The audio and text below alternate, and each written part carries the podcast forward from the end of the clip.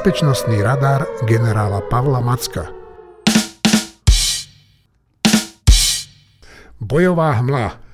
Pán generál, tak vítajte opäť v štúdiu a e, viete vy o tom, že máme také malinké jubileum? Dnes sme tu už 20. krát, 20. epizóda. Wow, tak to je super. V prvom rade teda chlapi, chcem vám poďakovať, teda pánovi Kordovi aj, aj Radovi Mackovi, že to že to takto ťaháme. Lebo to bola pôvodne len taká myšlienka, že neurobíme nejaký podcast e, pre poslucháčov. Písal som vám e-mail, hey, hey, však skúsme. No a je to 20. diel. E, chcem poďakovať hlavne poslucháčom, lebo robíme to kvôli ním.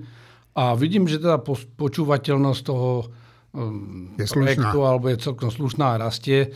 Takže pokúsime sa aj aj do budúcna udržať ten projekt, aj keď e, ide volebná kampaň, aj iné veci, aj leto, ale budeme držať ten projekt, ak aj vy dovolíte a, a budete radi. súhlasiť. A, a verím tomu, že budeme aj odpovedať na tie otázky poslucháča, ako sme začali. Takže píšte nám aj otázky, či už pod môj profil niekde, alebo, alebo na týždeň pod uh, tento podcast. A tešíme sa, že, že má pozornosť uh, a že dávame aj informácie, ktoré bežne by ste museli dlho vyhľadávať. No, ja by som ale rád povedal jednu vec, ktorá sa vám nebude asi no, v prvom momente páčiť a to je to, že ja by som bol najradšej, keď sme tento podcast nerobili. Ale to znamená, keby tá vojna skončila víťazstvom Ukrajiny. Dobre, tak eh, tak dúfajme, že čo najskôr ukončíme tento projekt a začneme iný edukačný podcast, ktorý bude o tom, ako dobre by sa na Zemi žilo, aké modernizácie sa dajú robiť, lebo aj to si viem predstaviť a ako verme tomu, že to bude čo najskôr. Dobre, tak poďme k tej protiofenzíve. Ako pokračuje pán generál? Tak máme za sebou e, týždeň od oficiálneho priznania prezidenta Zelenského, že, že naozaj už beží protiofenzíva. Momentálne sme svedkami akési operačnej prestávky. Vojská potrebujú doplniť zásoby, e, pre, e, doplniť svoje stavy, preskupiť sa, vyhodnotiť si aj doterajšie e, poznatky, tie doterajšie boje a upresniť si svoje taktické plány. Takže zrekapitulujme si ten priebeh bojov. Niekoľko týždňov bežala formovacia operácia, o tom sme hovorili, to je to, to mm, likvidovanie ruských skladov, veliteľstiev v hĺbke ruskej zostavy. A začala e, pred pár dňami aj reálna fáza už takej tej bojovej činnosti, kde Ukrajinci sa snažili prenikať na alebo prenikať do tých ruských pozícií, preraziť ich na niektorých miestach.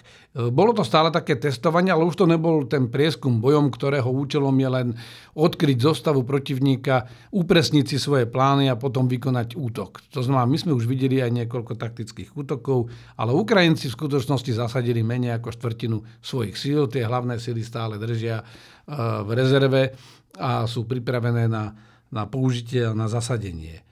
Takže za ten prvý týždeň sme videli tie útoky na takom väčšom úseku, videli sme ich v záporovskej oblasti. Samozrejme, predchádzalo tomu vypustenie priehrady, to znamená, Rusi v tom momente keď už videli, že sa stupňuje ten ukrajinský tlak, tak došlo k tomu vypusteniu priehrady. Stále viac informácií o tom, že to naozaj boli Rusi, že akokoľvek sa to snažia hodiť na tú ukrajinskú stranu, tak hrá to do karát jednoznačne im.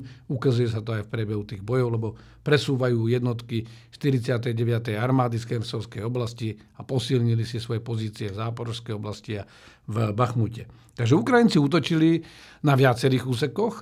Neboli to nejaké tie masívne útoky. Ja to poviem, že boli to útoky na úrovni práporu. Prápor to je niekoľko rôd s bojovou technikou, s nejakou podporou do tisíc ľudí.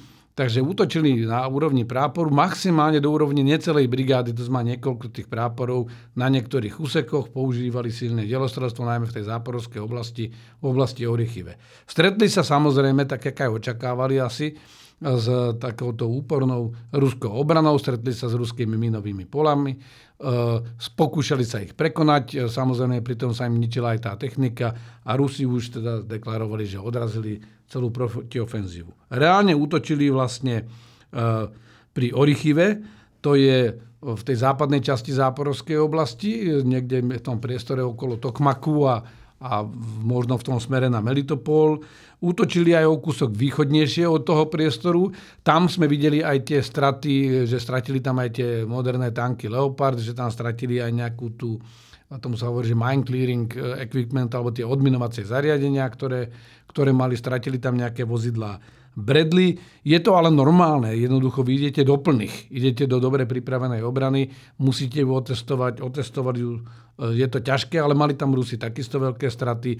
Útočili Ukrajinci potom aj, a tam boli zatiaľ najúspešnejší, v oblasti Veľká Novosilka. To je taká oblasť na rozhraní medzi E, Záporovskou oblasťou a Luhanskou. Vlastne to je Vúhledár bolo v minulosti e, také známe, že tam Rusi sa snažili pretlačiť, lebo to je najbližší priestor, tam je tá bojová línia, alebo tá frontová línia najbližšie k tej železnici, ktorá ide z Rostovskej oblasti až na Krym. Lebo ona potom, ona rôzne ide, raz je bližšie k moru, raz je ďalej od mora. A tu je pod Doneckom, a vlastne pomerne blízko a v dostrele tých ukrajinských síl. Ukrajinci sa samozrejme snažia pretlačiť sa čo najbližšie, lebo odtiaľ by vedeli rýchlo útočiť e, zrejme smerom na Berďansk alebo, alebo nejaký taký priestor, alebo dokonca na Mariupol, e, ktorý nemusia obsadiť, ale stačí, aby, aby prerušili ten pozemný koridor. Takže tam sa rozbehli, obsadili Ukrajinci viacero tých e, obcí, ale samozrejme aj tam sa ich útok na nejaký čas zastavil, tlačili sa v oblasti Bachmutu, no a ešte v ďalších dvoch oblastiach eh, Rusi vykonávali také taktické protiútoky len v oblasti Kreminy. Predtým to robili aj v oblasti eh, Svatové Kupiansk, ale to ustalo, sústredili sa na Kreminu. Celé to hm, ukázalo, že sú to veľmi ťažké boje, že Ukrajinci okrem toho, pokračovali v tej systematickej kampani a tam boli ďaleko úspešnejší, pretože sa im darilo ničiť tie koncentrácie ruských síl. A to aj vďaka hlúposti ruských veliteľov, lebo uh, generál Achmedov sa opäť, opäť preslávil, lebo ten uh, sa, ak sme spomínali Vuhledár, tak on pri tom Vuhledáre vtedy s uh, celou brigádou si nabehol do ukrajinskej palby a do, stratil tam veľa obrnenej techniky. Tento raz to bolo ešte v úvodzovkách lepšie, pretože nechal si zhromaždiť vojakov, tí na ňo čakali vyše dvoch hodín a priletela strela z Hajmarsu a zabila 200 týchto vojakov. 200. 200 sú také odhady tých strát. Na to si samozrejme tí blogeri na, na sociálnych sieťach povedali, že, že kedy je stretnutie e, s generálom Ahmedovom, no je to podľa hodiniek Hajmarsu.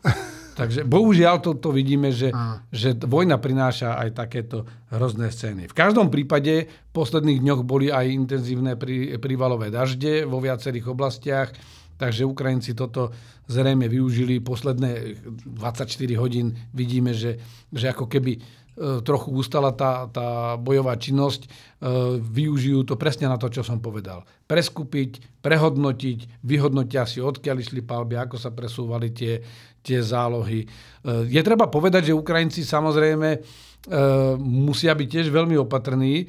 Oni majú pripravených ďalších vyše 10 brigád, ktoré môžu zasadiť 10 brigád. Počítajte, že to, má, to máme okolo 40-50 tisíc vojakov ako útočný hrot ktoré vedia použiť, ktoré zatiaľ nepoužili. A e, tam sú samozrejme stovky kusov techniky, nie len tých pár kusov, ktoré sme videli zničené, ale oni e, toto nemôžu skoncentrovať na jedno miesto a začať to tak smerovať, že tak ideme udrieť, lebo samozrejme to uvidia aj tí Rusi. To znamená, e, vytvoria, aj Ukrajinci by vytvorili v takomto prípade veľmi dobrý terč pre ruské zbranie, lebo Rusi síce príliš nelietajú do toho ukrajinského vzdušného priestoru, ale napriek tomu, e, ak by mali veľkú koncentráciu, stojí im to za to riziko, že stratia aj nejaké lietadla, ale že by zničili to zoskupenie, lebo tým by neumožnili Ukrajincom ani začať. Takže Ukrajinci musia byť rozptýlení a pripravení na obdržanie rozkazov a na rýchle presuny do tzv. východiskových pozícií. Čo uvidíme v najbližších dňoch, asi bude to, že znovu budú testovať túto ruskú obranu, znovu sa budú snažiť do nej preniknúť, znovu budú rozhýbávať tie ruské zálohy a tie sa budú snažiť ničiť. Lebo oni si naozaj potrebujú toho protivníka načať niekde. Doslova oslabiť ho tak, aby mohli udrieť tou plnou silou, lebo v opačnom prípade e, si môžu vylámať aj oni zuby na, na tej ruskej obrane. Takže tu je treba povedať všetkým, že kto čakal nejaký ten deň D, ja napríklad. Tak áno, aj minule sme sa o tom bavili. Tak ho neuvidí tak rýchlo, lebo skrátka trpezlivosť rúže prináša také, tak sa u nás hovorí a platí to aj vo vojenstve. Pokiaľ nemáte tie podmienky dostatočne pripravené, pokiaľ nemáte dostatečne pripravený terén a tú operačnú situáciu, tak nemôžete sa vrhnúť do zúfalého útoku. No, vidíme, že Rusi zase spustili tú strategickú bombardovaciu kampaň a o tom nemusíme podrobne hovoriť, ale čo ma e, zaujíma, že Rusi oslavovali Deň Ruska. Čo mi k tomu poviete? No tak toto je niečo. Proste, dobre, však vieme o tom, že naši politici sa boli niektorí poopíjať na ruskej ambasáde, ale to by som neriešil v tomto formáte. Ale e, vrátim sa k tomu Rusku. No tak sociálnymi sieťami e, koluje oslavné video, na ten deň Ruskej federácie, ktorý začína tak pekne, že sme tu táto krajina, toľko už sme akoby samostatná Ruská federácia. Inak ako to je taká oslava, že rozpadla sa vám veľká ríša, sovietský zväz a vy oslavujete samostatnosť tej menšej ríše, ktorý, ktorá sa volá Ruská federácia. No a Karl Bildt, bývalý švedský premiér a, a veľmi známy človek, e, to komentoval na sociálnej sieti Twitter, ja som to tam zachytil od neho, že že tak neviem teraz, že či toto je hlúpy vtip, alebo sa nejakí komedianti utrhli z reťaze, že toto dávajú. No tak ja som si to video pozrel a ono začína tak, tak akože oslavne, že krajina ako rastie, ekonomika, darí sa nám všetko a darí sa nám aj, zobrali, veď sme pripojili Záporovskú a Chersonskú oblasť, polovičku z nich a ešte z tej polovičky jednej museli utiecť a, a, a ten zvyšok si zaplavili, ale dobre. E, potom tam bolo, že ako starostlivo mali všetko toto priplánované, splánované a že teda všetko ide podľa plánu a vlastne ukrajujú si z tej Ukrajiny. A teraz to, čo sa zdá mnohým smiešne, mne sa to ako citlivému pozorovateľovi, a nemyslím citlivému, že by som bol úzko, úzkostlivý, ale, ale starostlivému pozorovateľovi, ktorý vyhodnocuje tie signály, keď som hovoril aj dopredu, že Rusko zautočí na Ukrajinu, že mi tomu tie signály nasvedčujú, znovu Rusi odkryli, aj v tomto videu, napriek tomu, že vyzerá smiešne, odkryli svoje pravé úmysly a pravé karty. To je, to je no, že oni sa priznali, že naozaj išli na tú Ukrajinu, ukradnú z nej koľko sa len dá a chvália sa tým, že už ukradli dve provincie a, a že budú, alebo dve, dve oblasti a že teda budú ukradnúť ďalej. To je pravá podstata to, tejto ruskej agresie. Je to imperialistická vojna, za každú cenu porobiť ten susedný národ, poruštiť ho, zničiť, čo sa dá, a to, čo, a, alebo ukradnúť, čo sa dá a čo sa nedá ukradnúť, tak zničiť. A, pán generál, že ja keď počujem také slovo, že operácia, tak vždy si predstavím niekde v nemocnici nejaký stôl a doktora s tými skalpelmi, ale v tej vojenskej terminológii e, to slovo operácia znamená niečo celkom iné. No a vy často používate, vy vojaci, a aj iné slova, ktorým už sme síce o tom hovorili, ale bežný človek mož, nemusí rozumieť. No tak ešte raz mi prosím vás vysvetlite, aby som to pochopil, že čo je to tá taktika, operácia, stratégia. No, je to dôležité vysvetliť. E, samozrejme, toto není výukový podcast, ale napriek tomu asi je treba vysvetliť tie pojmy. E, a je to ešte o to horšie, že, že inak to vyzerá v angličtine a v slovenčine. Pretože v angličtine všetko, čo sa deje, je v určitom zmysle aj operácia. Lebo je to ako keby nejaký pohyb, nejaká dynamika, nejaký dej. Ale reálne. E, stratégia a začnem tým, lebo to je to najdôležitejšie. Stratégia je niečo veľké. Stratégia je o veľkých cieľoch, ktoré chcete dosiahnuť, o prostriedkoch, ktoré e, na to chcete použiť a, a spôsoboch ich realizácie. Poviem príklad, že stratégia môže byť, že byť najsilnejšou ekonomikou sveta a tým pádom si môcť diktovať na trhu svoje podmienky. No a k tomu vlastne si dáte potom tie, tie nástroje, ktoré chcete, lebo vy to môžete dosiahnuť tým, že naozaj podporíte rast ekonomiky, alebo tým, že pošlete vojska, aby obsadili tie druhé krajiny a vlastne zničíte tie druhé ekonomiky a zostanete najväčší. Eh, takže stratégia je o veľkých cieľoch, ktoré sa nedajú splniť jednou akciou, jednou, jednou aktivitou, niekedy počúvam veľa, že, že v biznise, že, že biznis stratégie a biznis stratégia je napríklad, že zač- bola tu jeden taký reťazec s, s prádlom a s ponožkami a mal proste nejakú stratégiu, lebo začali ako jedna predajňa a chcel vlastne vytvoriť celú sieť. Takže tá stratégia bola, že ako sa dostanem od dneška z jednej malej firmy, z malého startupu ako sa dostanem do situácie, že budem mať ten konečný cieľ, že budem mať celoštátnu sieť alebo medzinárodnú sieť, budem mať zavzmluvnené reťazce dodávateľov. To je stratégia. A k tomu sa povie, že aké nástroje do toho chcem použiť, aké zdroje, to znamená koľko peňazí v tomto prípade, e, či chcem rozširovať aj výrobu, alebo chcem byť len nákupca, ktorý kúpi, predá, bude flexibilnejší, na druhej strane nemá vlastný brand, vlastnú značku. Takže toto je stratégia. Stratégia je niečo veľké. To znamená, v prípade štátov tá stratégia je, pre nás napríklad bola stratégia, ako sa integrovať do zóny hospodárskej prosperity a bezpečnosti a tá stratégia v tých 90. rokoch bola dostať sa do Európskej únie, byť tam plnoprávnym členom, dostať sa do Severoatlantickej aliancie a získať ten dážnik. Takže v tomto prípade tá, napríklad na tom Rusku tá stratégia bola zničiť Ukrajinu, pokiaľ možno buď zmeniť tam politický režim, ktorý bude priaznivý podobne ako v Bielorusku e, na, pre Rusko, alebo to doslova obsadiť, lebo keď videli, že, že to nevychádza, tak sa pokúsili to vojensky obsadiť, zničiť tú krajinu, podrobiť ju a súčasťou tej stratégie je oslabiť Západ, e, posunúť sa, vlastne nedovoliť Ukrajine, aby sa stala súčasťou toho ekonomického aj civilizačného západu, lebo tým pádom by relatívne to Rusko bolo ako keby slabšie. Takže to je stratégia. A tá stratégia naozaj má tie nástroje, že, že, že napríklad v tomto prípade Rusi používajú na tej strategickej úrovni tieto vojenské nástroje. Sa rozhodli, že pôjdu, ale tam vedia, že asi aj nepôjdu do jadrových, ale, po, ale povedali si, že čo všetko. Vlastne vidíme, že použili úplne celý arzenál. Eh, ale samozrejme tá stratégia bola aj, že Ukrajincov musíme zlomiť, Západ musíme odradiť a nechať ich, aby sa nestarali do toho, čo my si my ideme robiť a musíme si to nepokaziť u takých ako India, Čína. To je stratégia. Taktika to je niečo také prízemné. Taktika je vlastne reálne ten spôsob, eh, čo eh, na nejaké konkrétne úlohy, ciele, malé, ktoré, a je to vlastne tá metodológia alebo ten postup, ako ich dosiahnuť.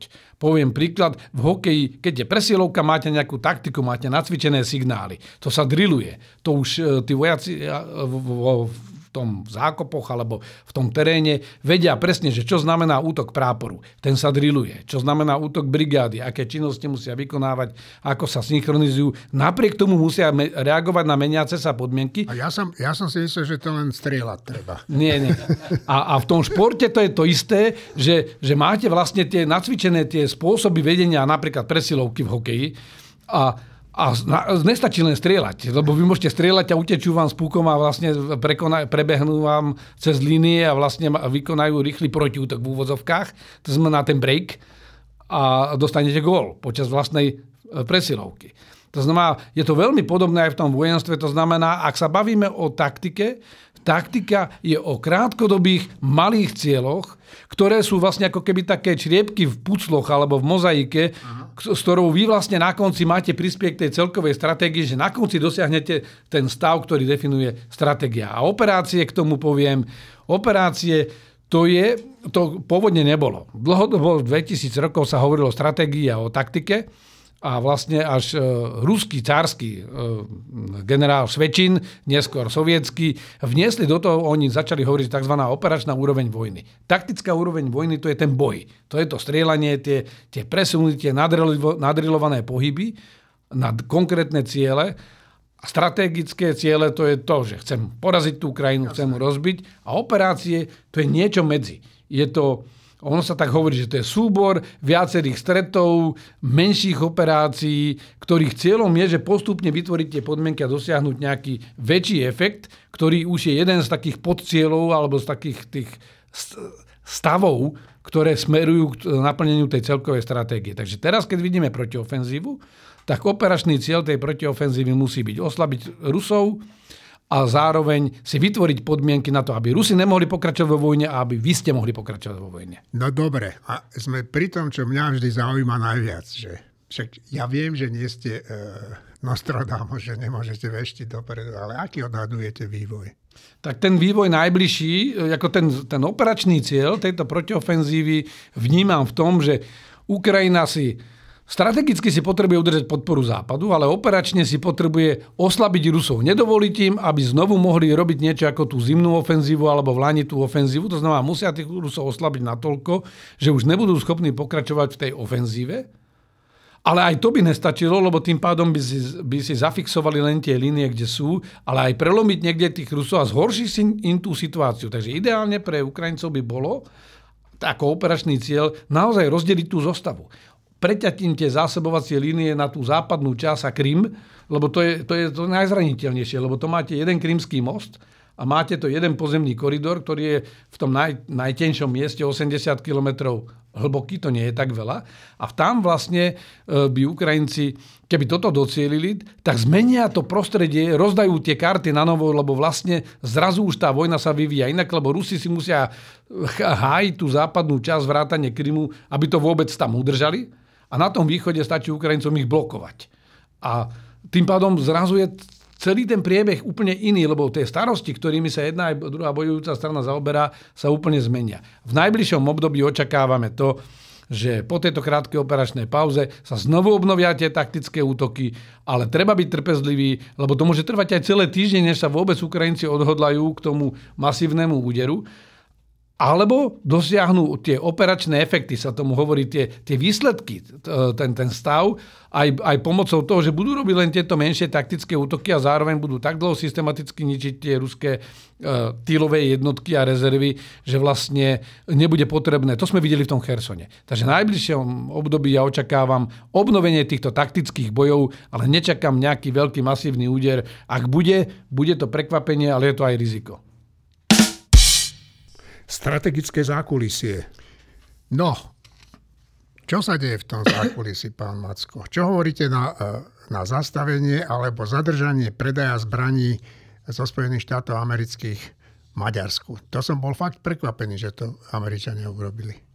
Ja som ani taký prekvapený nie som, lebo treba si povedať, že spojenectvo to nie je len nejak e, jednosmerná prevádzka alebo autobus s čiernymi pasažiermi, kde si čierni pasažieri nasadnú a povedia si, že povozíme sa v autobuse, lebo neprší na nás, dostaneme sa z A do B. E, to znamená, Maďarsko je súčasťou Severoatlantickej aliancie, je tam preto, lebo sa cítilo v nejakom okamžiku ohrozené, veď ich nikto nenútil. Dostali sa dokonca skore ako my. O 5 rokov, v 99. boli pozvaní. A možno aj skôr odtiaľ budú musieť odísť. To neviem, ale, ale, ale, ale dostali teraz takú výstrahu, že viete čo, vy ste išli do NATO, neboli ste ani, ani pripravení, lebo už Slovensko muselo plniť ťažšie podmienky, neboli ste ani pripravení a my sme vás do toho NATO zobrali, lebo sme spolu vnímali s vami a boli sme spolu solidárni, že chceme mať spoločnú bezpečnosť a že spoločne spoločne sa lepšie vieme brániť a dostali ste tým pádom aj naše bezpečnostné garancie. A teraz Fínsko a Švédsko zúfalo volajú o pomoc, cítia sa ohrození tým, čo Rusko robí, lebo Rusko demonstrovalo jasne, že nebude váhať voči neutrálnym krajinám použiť silu a použilo ju proti krajine, ktorá je štvornásobne väčšia a, a silnejšia ako Švédsko. A Švédsko požiadalo o vstup do NATO. A Maďarsko, ktoré so Švédskom ale vôbec nič nemá, tak blokuje z nepochopiteľných dôvodov toto členstvo Švedska v NATO. Ale e, ja som si všimol, ak sa nemýlim teda, že Maďari už zaradili do najbližšieho rokovania parlamentu hlasovanie o tom. Áno, ale bude to až v júli, to znamená opäť bude to po Vilniuskom samite. To znamená, stane sa nám tu niečo, že vlastne pozvánka išla na minuloročnom madridskom samite pred rokom v júni, a vlastne príde ďalší summit a zatiaľ stále toto nie je zrealizované. Lebo najprv to bolo také, že e, vstup Švédska a Fínska bol ako najrychlejší proces, ktorý sme tu v dejinách mali. Bol vyvolaný tou vojnou a tou bezprostrednou hrozbou a vlastne Maďari to teraz blokujú. To znamená, že to teraz dajú na, na júl. Mm, je také, tak mali to urobiť aj skore. Mali zvolať mimoriadnú schôdzu, e, lenže toto je už e, všetko neskoro, preto Američania dali jasný signál, že viete čo, nebudete vy s nami hrať tieto hry, e, lebo ak vy nechcete cítiť tú solidaritu so Švedmi, my vám naznačujeme, že aj naša solidarita nie je podmienená, lebo Američania jasne dodržia tie záväzky, ale tým pádom im omedzili prístup e, k Heimarsom a ďalším zbraniam, ktoré si Maďari e, objednali, lebo to je ešte taká forma normálneho obchodného tlaku a takého pripomenutia, že nie ste v tomto svete sami a nebudete všetkých vydierať. No a to, ja, na to sa chcem spýtať, že aj je nejaká možnosť, alebo je možné, že by niekto uh, bol vyhodený z NATO? E, zmluva o tom nepredpokladá. Zmluva predpokladá, že krajina môže vystúpiť z aliancie, ale nie je tam štandardne taký mechanizmus, že by, že by vylúčili tú krajinu, lebo ten zmluvný, zmluvný záväzok je celý opačne konštruovaný, kde my všetci sa navzájom zavezujeme, že si ideme pomôcť. To znamená, na to není superštát, to není federácia. Na to je stále zväzok suverénnych štátov, ktoré sa rozhodli realizovať spoločnú obranu. Takže nie je tam možné, že by sme vylúčili, ale napríklad je zaujímavé v tejto súvislosti a pripomeniem to, že, že Švedsko bolo veľmi zdržanlivé, lebo v Európskej únii naopak je taká vlna nevôle, lebo v najbližšom období by mali byť Maďari predsednícká krajina. A Švedsko teraz skončilo, alebo končí predsedníctvo.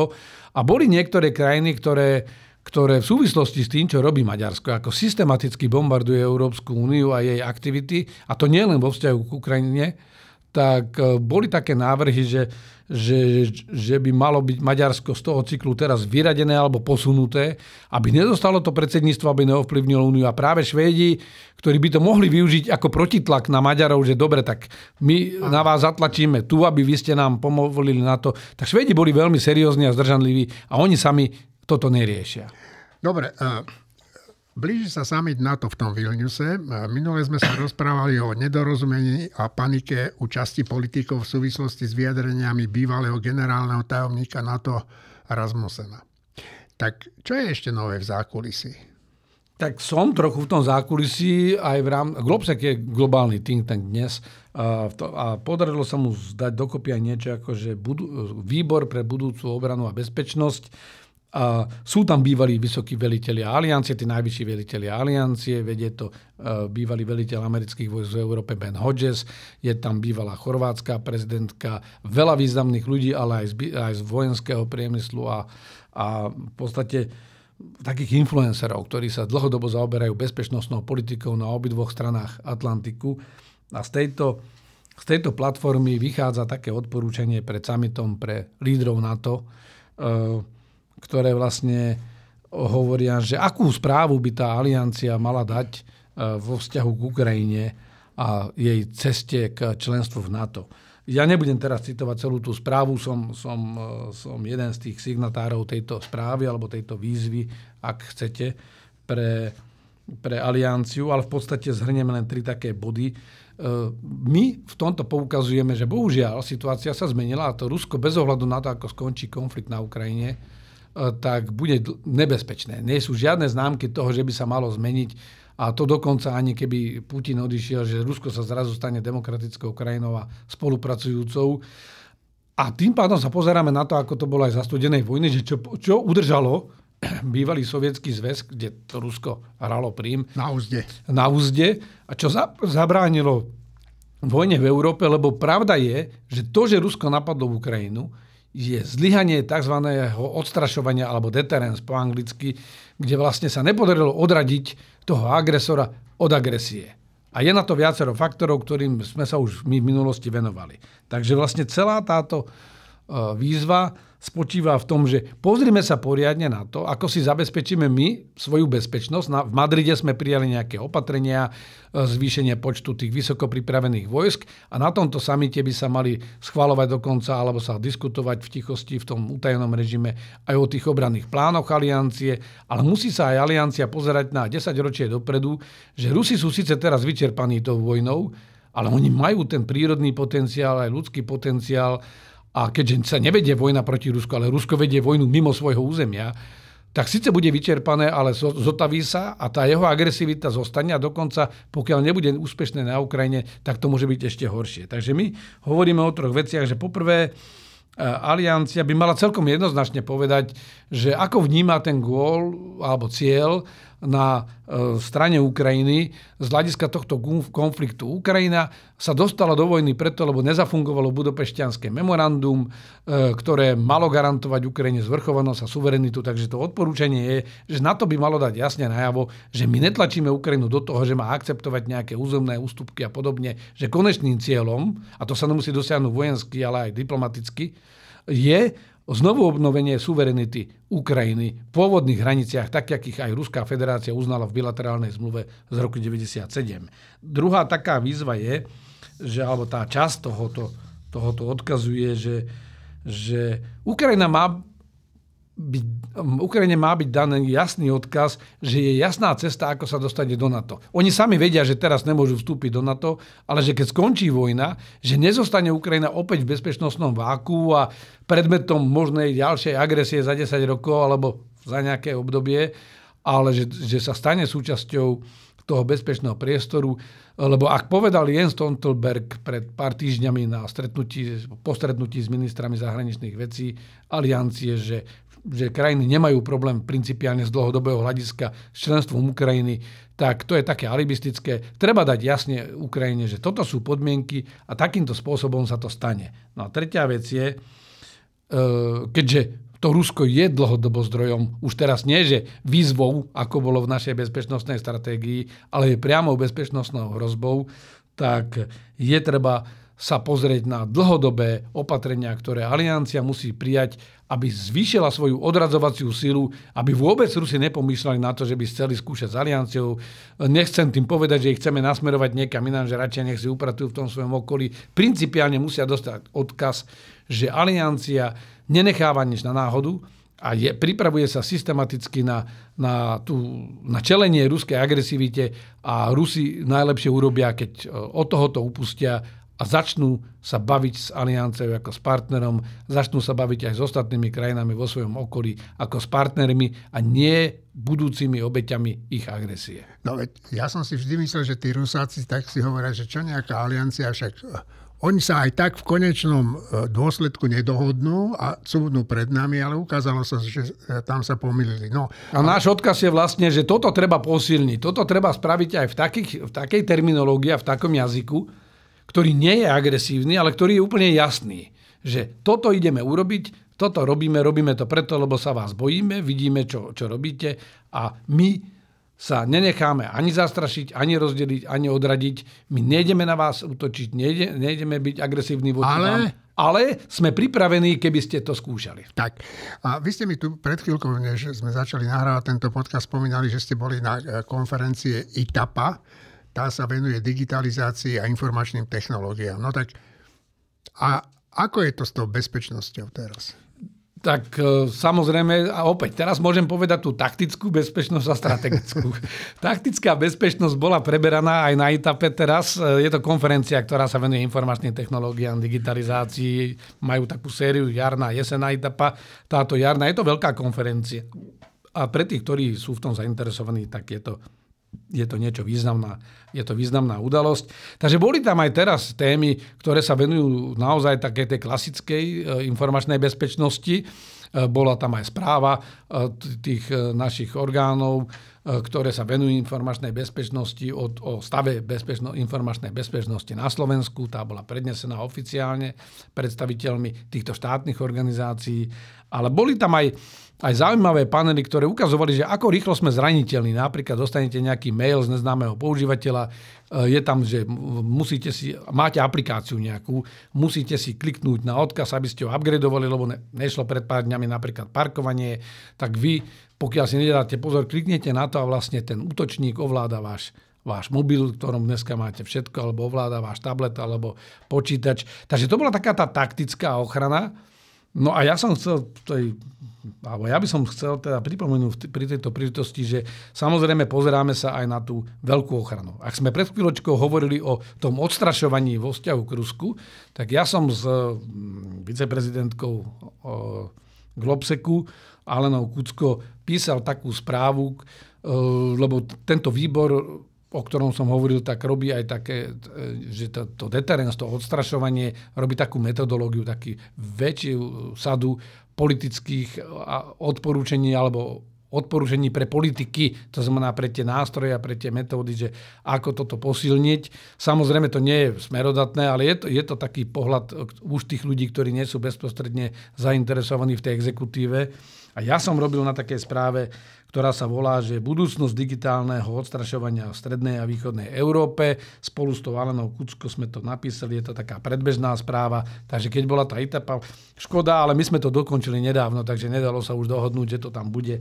Skrátka, vyhodnocujeme to, že ukázalo sa na tej, na tej Ukrajine, ako dôležité je mať nielen túto klasickú informa- pasívnu informačnú bezpečnosť, ale ako informačné technológie dokážu znásobiť náš obranný potenciál ostrašujúci. Ukrajinci skrátka ukázali, že e, pomocou softvéru aj z tých e, rôznorodých a starších platformiem dokážu urobiť moderné zbranie. No. 360 stupňov. E, pán Macko, tak nezabudníme na to, čo sa deje vo svete. Ale poprosím vás stručne. Tak, e, situácia v Kosove sa stabilizovala, ale Európska únia zaujala tvrdý postoj voči kosovskej vláde. To Lebo skrátka, kosovská vláda si trochu nabehla, tlačila príliš veľa na pilu aj v tých srbských komunitách a Európska únia im dala najavo, že, že nie všetko, čo si oni zmyslia, sa im aj prepečie. Takže uvidíme, že, či to vypočujú, lebo je to cesta k stabilizácii. Európska únia to musela urobiť, lebo aj so Srbskom je v rokovaní o alebo v prístupových rokovaniach a musela vyslať jasný signál, že je v tomto nestraná, že vníma, že kto čo kazí. A druhá vec, ktorú by som spomenul, je Nemecko posilňuje protivzdušnú obranu. Nemecko bolo dlhodobo po skončení studenej vojny také viac pacifistické a, a spochybňovali sme malo veľmi tesné vzťahy s Ruskom, takže mnohých asi prekvapí. V najnovšej bezpečnostnej stratégii Nemecko jednoznačne definuje Rusko ako hrozbu, aj vojenskú hrozbu. Súčasťou toho je potom zvyšovanie obraného rozpočtu e, Nemecka. Súčasťou toho je aj výrazné posilňovanie protivzdušnej obrany, kde za 5 miliard eur nakupujú v najbližšom období systém Arrow 3 od no Izraela. To, to sa chcem spýtať, že ten systém Arrow kupujú, pretože je lepší ako tie americké systémy? Takto, treba povedať, že je taká prvá desiatka, top desiatka e, najlepších systémov protivzdušnej a protiraketovej obrany. V tom je americký THAAD, ktorý majú napríklad rozmestnený v Koreji, to je proti balistickým raketám. V tom je americký Patriot, v tom je systém Arrow 3 je vysoko v týchto rankingoch. Konec koncov Izraelci majú dlhodobo problémy, lebo veľa sa hovorí o tej železnej kopuli. Áno. Železná, železná kopula je len jedna zložka celkového systému uh, protivzdušnej a protiraketovej obrany Izraelu. Izrael má celú celú plejádu týchto systémov od veľmi krátkeho dosahu, takých klasických diel, až po tieto raketové systémy a ten Arrow 3 je veľmi dobrý, je vyšší, lebo Nemci počítajú, že budú mať ten svoj Iris T, ktorý dodali aj na Ukrajinu, a to je systém stredného dosahu. Arrow 3 je systém ďalekého dosahu. Dobre, no a poďme k mojej najobľúbenejšej časti našej spoločnej relácie a to je citát. No tak keď som premyšľal, že čo dať do tejto časti tento týždeň, tak e, ma inšpirovalo video, ktoré kolovalo po sieť, sociálnych sieťach. A to video ukazuje to, že ako ruskí vojaci postrelali ruských vojakov, ktorí, ktorí utekali z pozície, ne, už nechceli videl. bojovať. A, a toto robili Rusi vlastným. Takže tá otázka je na mieste, že čo majú od nich čakať Ukrajinci, ak by kapitulovali. Takže ja som si vybral citát od Ernesta Hemingwaya, amerického spisovateľa. Ako náhle tu máme vojnu, je len jedna vec, na ktorú sa treba sústrediť. Vojna sa musí vyhrať, pretože porážka prináša horšie veci, než tie, ktoré sa môžu stať vo vojne.